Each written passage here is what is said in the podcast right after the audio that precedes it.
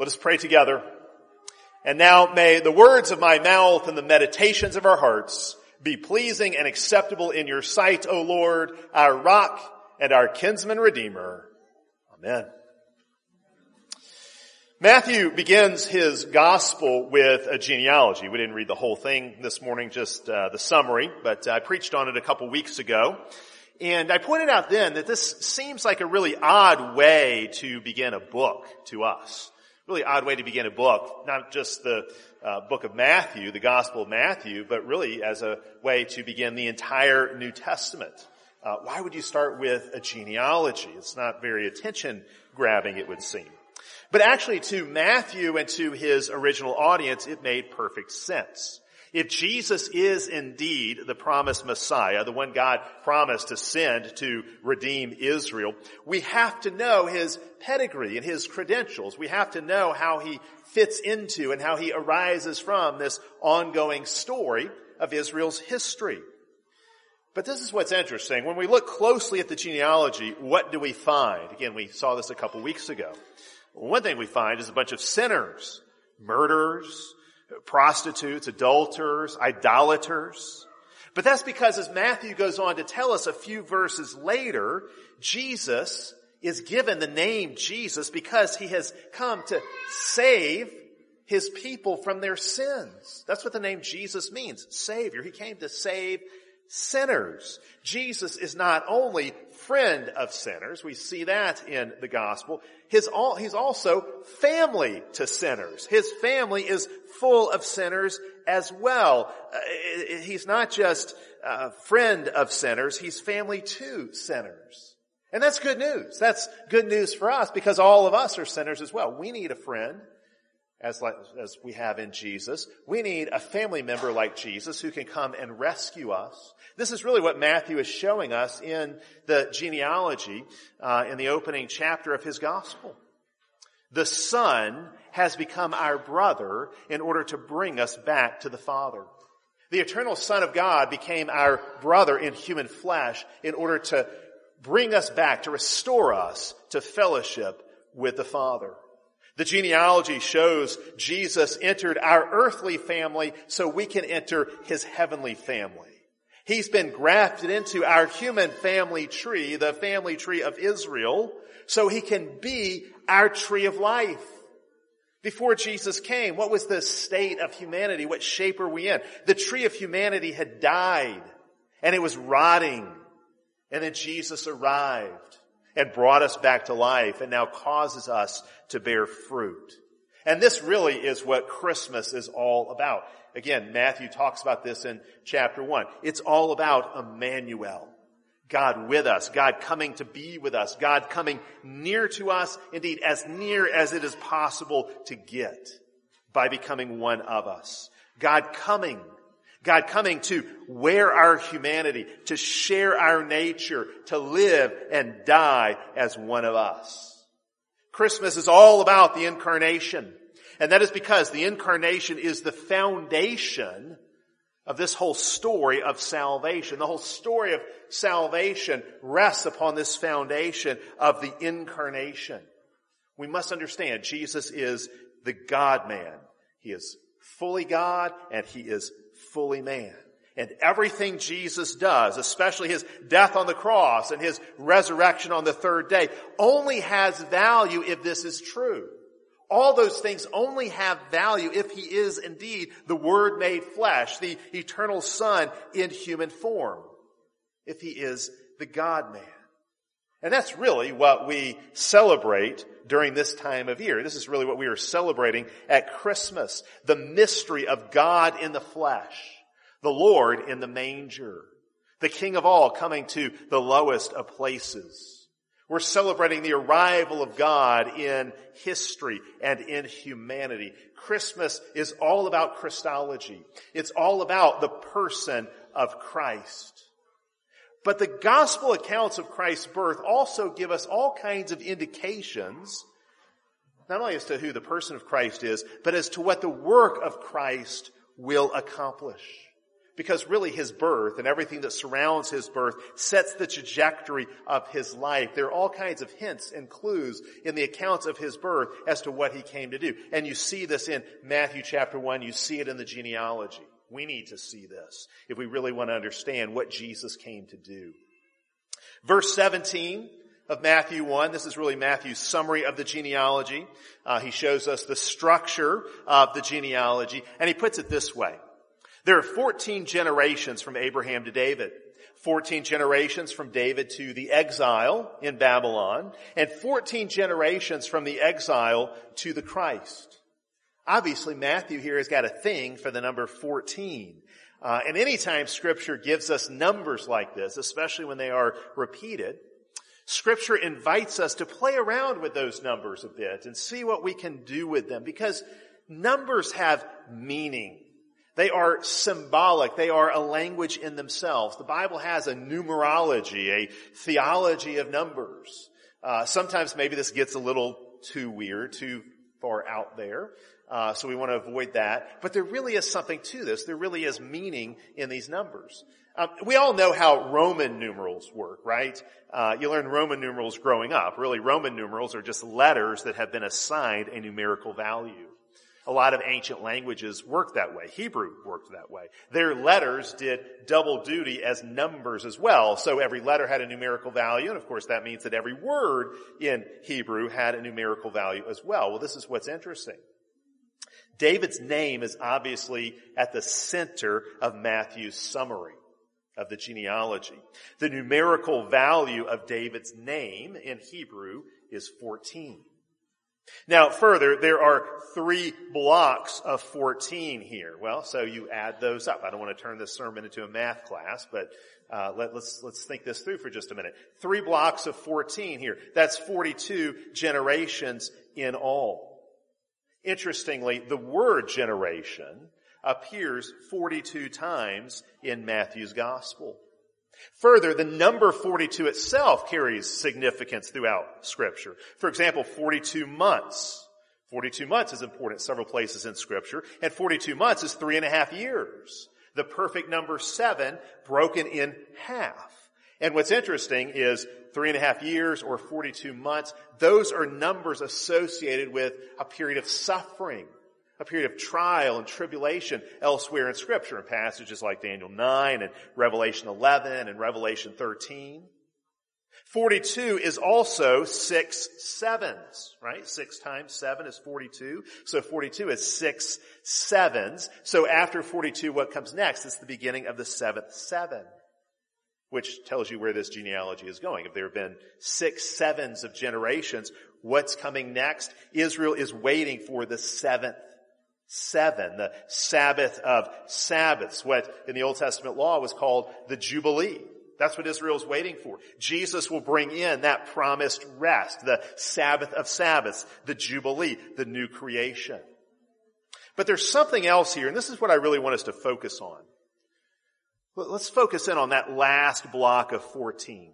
14 generations from the exile to the Christ. Some translations call it the deportation, but I like that word exile, so I'm going to use that.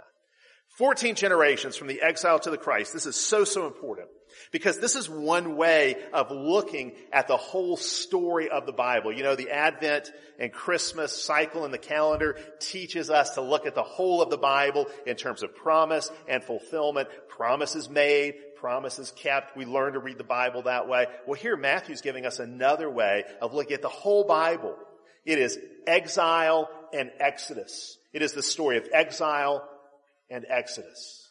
There and back again. Being sent out, coming back in. It's the story of exile and exodus. And so really you could say this is the hinge on which everything turns. This is a pattern that pervades the whole of scripture. If you really want to understand this book, if you really want to understand the Bible, you have to grasp what Matthew indicates here and the way it helps unlock what the whole Bible is about. From the exile to the Christ was 14 generations. What does that mean? What is the condition of Israel then before Jesus arrives on the scene of history? It means Israel was still in exile up to the time of Christ. We didn't sing it this morning, but think about that hymn, O come, O come, Emmanuel. its opening line, which describes Israel mourning in lonely exile until the Son of God appear. That's just what Matthew says here. Israel's mourning in a state of exile, in lonely exile, until when? Until the Son of God appear. That's what Matthew says here. Israel is in exile until the Christ. Now, what is the exile? Let's unpack this a little bit. What does it mean for Israel to be in exile? Well, the exile was punishment for Israel's sin. Uh, Israel was uh, sent away from the promised land, carried out of the promised land, and into slavery. Just as Adam was exiled from Eden because of his sin, so Israel would be exiled from the promised land because of her sin. It's kind of replaying what happens in Genesis 3. Israel becomes the focal point. Israel is a new Adam of sorts. And so now because Israel has fallen, Israel is exiled from the promised land even as Adam was exiled from the Garden of Eden. Now the prophets, God sent Israel many prophets who warned Israel and Judah of coming exile long before it happened. They had plenty of warnings. God was very patient with them. These prophets came and said Israel and then Judah would be humiliated these prophets came and told Judah that the temple and the holy city would be destroyed. The nation would be enslaved just like they had been under Pharaoh. They would lose their land. They would lose their freedom. They would experience the curse.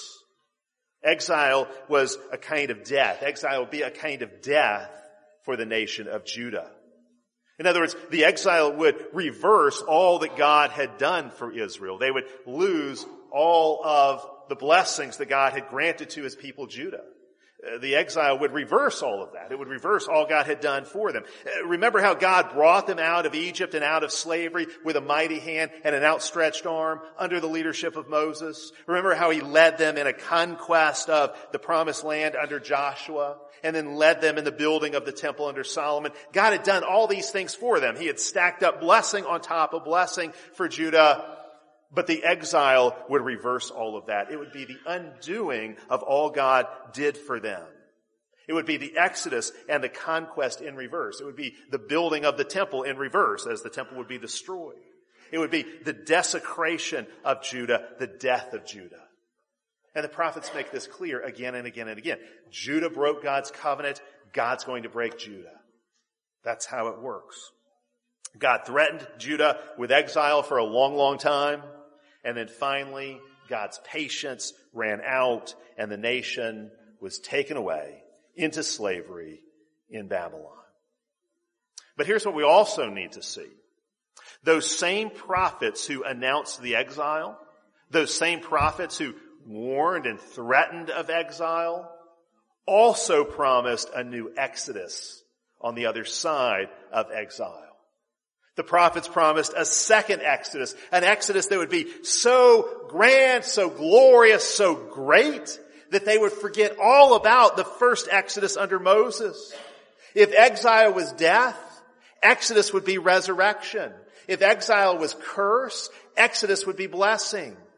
The new Exodus would mean a return from exile, a deliverance from the curse. It would mean restoration to the land with a new temple, a new city, a new wall, even a new creation. It means a new glory would be revealed in and to the people. It means sins would be forgiven. God would blot out their transgressions. He would forget all about their sins. As far as the east is from the west, He would separate them from their sins. God would comfort His people in the midst of their distress. He would grant them rest and peace. He would give them joy. He would grant them victory over their enemies. He would defeat the gods of the nations. He would bring in this shalom. That's a great word to summarize all that the prophets talked about when they described this new Exodus. The blind would see, the, the lame would leap with joy. God would spread a feast for them, a glorious feast. Death even would be defeated. Isaiah 43 is a good example of this return from exile kind of prophecy. Isaiah 43 is one of many. In fact, almost all of Isaiah 40 through 66. It's filled with return from exile prophecies, prophecies of the new Exodus. So Isaiah 43, I picked it out because it's a good example of a return from exile or new Exodus prophecy. Consider a few of the details there. Verse 16, God says, and he's speaking now really to the exiles, he says, he will make a way through the sea. Well, that sounds like the first Exodus, right? Where God led the people out of Egypt by parting the waters of the Red Sea. God says he will make a way through the sea. It will be like another Red Sea crossing. There will be a baptism. Uh, there will be this glorious deliverance that God will work for them. Verse 17, their enemies, like the chariot and horse of Pharaoh, will be cast away and defeated. Verse 18, the prophet tells them to forget all about the old Exodus because God is doing a new thing that is so much greater. Verse 19, he's making a way through the wilderness for them. There'll be another wilderness wandering, but it won't be like the earlier wilderness wandering after the first Exodus this time the people will be faithful. This time God will be with them in a greater way. And so on. And yes, Isaiah does point out that they are still sinners, but he promises their sins will be blotted out. Their transgressions will be forgiven. Isaiah is describing the features of the new Exodus. He is telling these people who will be carried away into exile, yes, you will be punished for your sins, but God will also restore you. You'll be sent away, but God will also bring you back. You'll be exiled, but then you'll be exodused. That's the pattern. Now this is the interesting thing, and this is really the twist.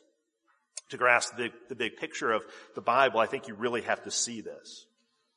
When Judah was taken away into exile, the prophet Jeremiah told them their exile in Babylon would last 70 years. And we find out in Chronicles this is because of the number of Sabbath years that they had missed, that they had skipped over. They had not kept the Sabbath laws. So the Exodus, the exile would last 70 years. Jeremiah 25 says this. Jeremiah 29 says this. The people of Judah would be in exile in Babylon for 70 years. And when those 70 years were up, the people did indeed return from exile. They went back to their land. They rebuilt the temple and the city. Uh, not only did they have a rebuilt temple uh, and, and city, uh, they had a restored and renewed priesthood. And there are books in the Old Testament that, that go into great detail uh, about this. This return from exile, this restoration of the people to their land, and the rebuilding of the temple and the wall and the city and the renewed priesthood.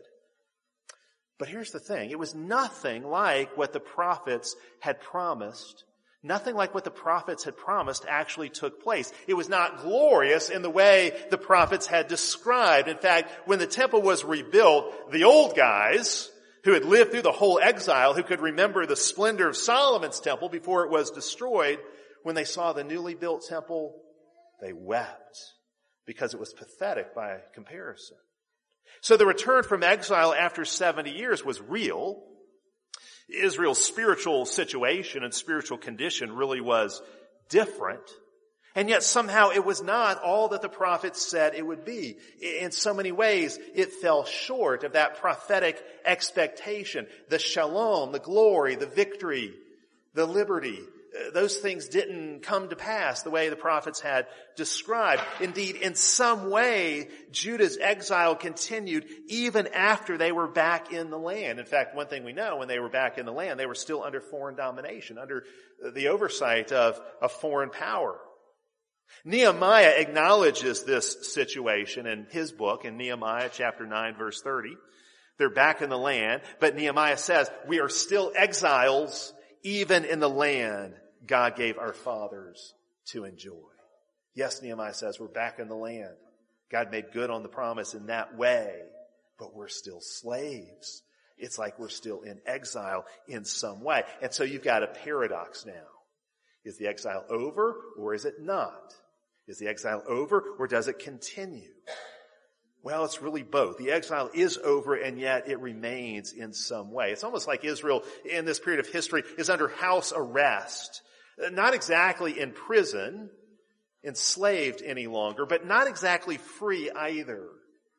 They're kind of living this in between. In one sense, exile is ended. In another sense, the exile is continued. But here really is the question. How do we put together what Jeremiah says about exile with what Matthew says about exile? How do we put together what Jeremiah says about the length of exile with what Matthew says about the length of exile? Jeremiah said the exile in Babylon would be 70 years. For Jeremiah, the exile is 70 years. But Matthew says it's 14 generations. Now that's a pretty big difference. 70 years versus 14 generations. That's a big difference. How do you reconcile that? How do you make that fit together? Well, let's think about it this way. How long is 14 generations. How long of a period is that? A generation in the Bible is usually 40 years. Again, I don't want to turn this into a math class, but do the math.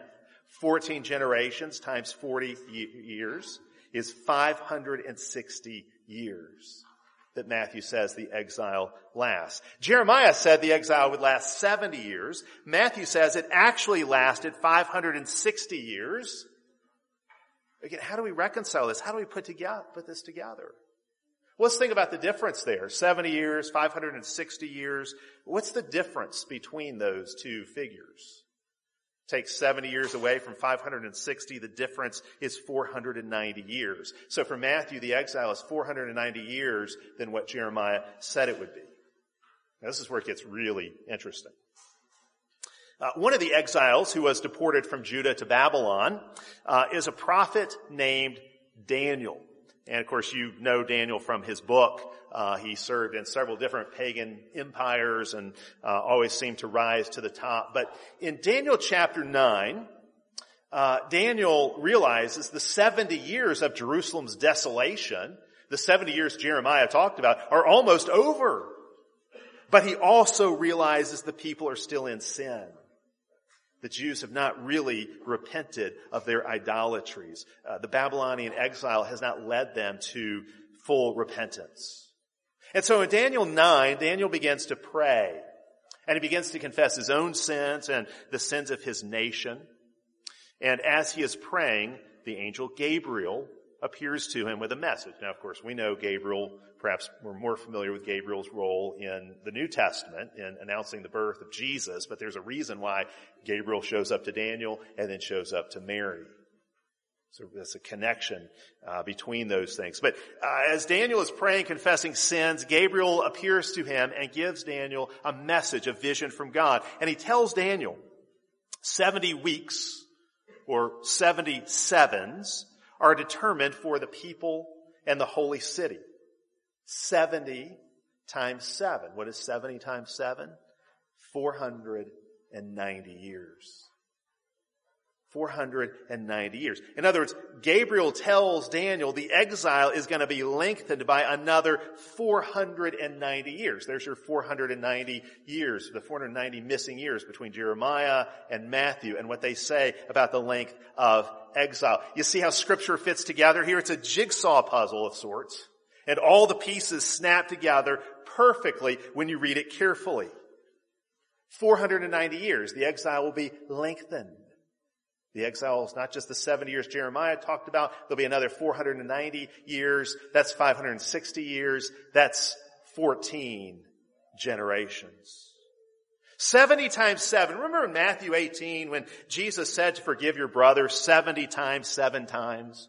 Where did Jesus come up with that number? 70 times 7. Well, that ties back to Daniel 9 as well, because Daniel in this vision that he's given, uh, he goes on to find that full forgiveness will be made after 70 times 7 years. That's when the full forgiveness will happen, when sins will be covered, when atonement will be made, when their transgressions will be blotted out.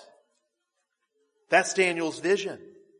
The exile happened at, at, least in part because the people had refused to practice the Sabbath system of forgiving debts and freeing slaves and granting rest every seven years. When the 77s are complete, God will give all those things to the people.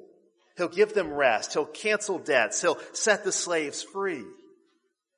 And it's interesting. Everybody knew this and everybody knew that Daniel had, had prophesied this lengthening of the exile. And so by the time you get down to what we call the first century AD, everybody seems to know the 490 years are just about to come to an end. The 77s are almost over. In fact, this is why the people we meet at the beginning of Matthew and Luke are clearly expecting something to happen.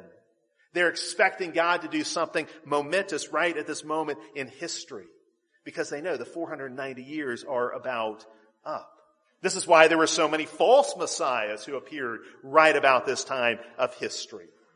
Because they knew the 490 years of lengthened exile were coming to an end. They knew it was time for the new Exodus, time for forgiveness to be accomplished, time for debts to be canceled, time for the slaves to be free, time for the exiles to be exodus. It was 14 generations from the exile to the Christ, from the exile to the new Exodus. Israel mourned in lonely exile until when? Until the Son of God appear. See, what is Advent about? Advent, really, you can think of it this way. It's God's promise to end the exile with a new and greater Exodus. What is Christmas all about? It is the fulfillment of that promise in Christ who comes as the new Moses to bring about a new deliverance, a new and greater exodus. The exodus that the prophets promised, the exodus that the prophets had described in so much detail, in such glorious language. The birth of Jesus is an exodus story. In fact, the whole life of Jesus is an exodus story. His life story is dominated by exodus themes. What did Jesus come to do? To free us from exile, to accomplish a new exodus, to resurrect a dead people, a dead nation, the dead nation of Israel. He came to blot out transgressions. He came to build a new temple, the, the temple of his church. We are the people of the new Exodus. We are the people who once were in exile, if not in Israel, if not in Judah, then in Adam. We were in exile, but now in Christ we have experienced our exodus. We have been returned and restored. We've been brought home again. This is our family story. This is our identity, our heritage. This is what the gospel is all about. The gospel is simply the new exodus. The new Exodus Christ has brought about. Think of some ways Exodus themes are found in the accounts of Christ's birth and then into his ministry.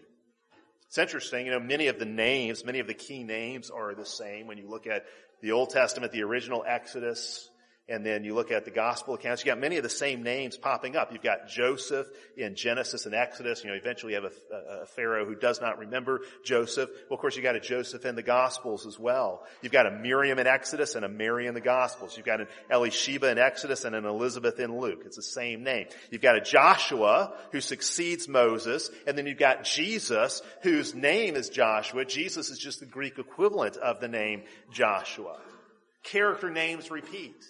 And we're supposed to see that and make the links. In Exodus, the baby boys in Israel are threatened by Pharaoh. And one child, Moses, escapes.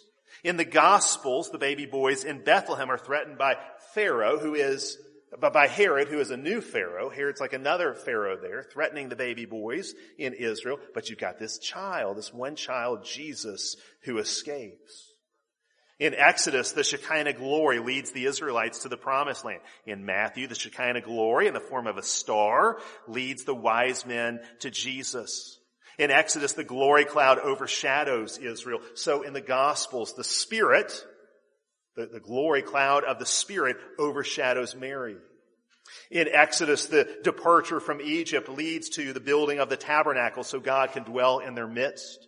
In John 1, we're told the Word was made flesh and tabernacled among us. Jesus is the true tabernacle, the true dwelling of God with us. And of course, the church is also His tabernacle or His temple that He is building.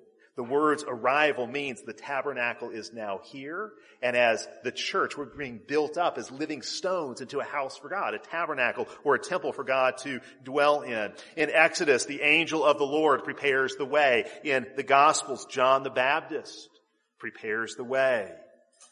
In Exodus, they came out with plunder from the Egyptians. In Matthew chapter 2, Jesus receives plunder, again, from Gentiles, plunder from the Gentile wise men. There are all kinds of parallels, all kinds of links between Israel and Jesus, between the old Exodus and the new.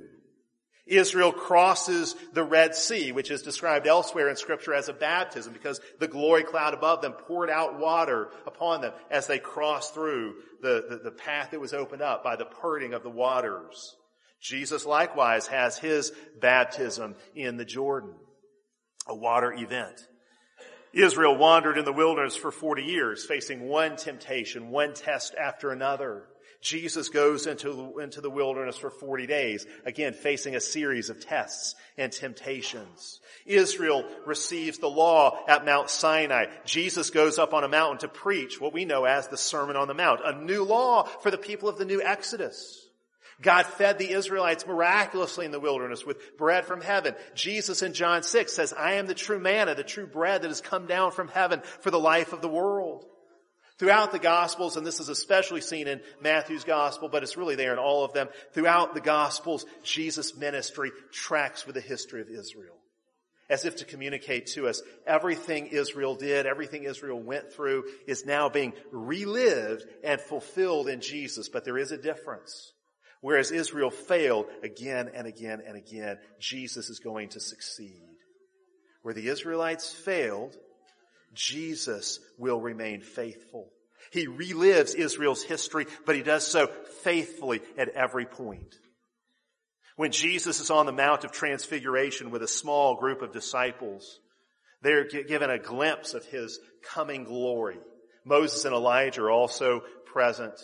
And Luke 9 tells us Jesus began to speak with them with Moses and Elijah in the presence of Peter, James, and John about the exodus. That's the word that is used, about the exodus he would soon accomplish. What is this exodus?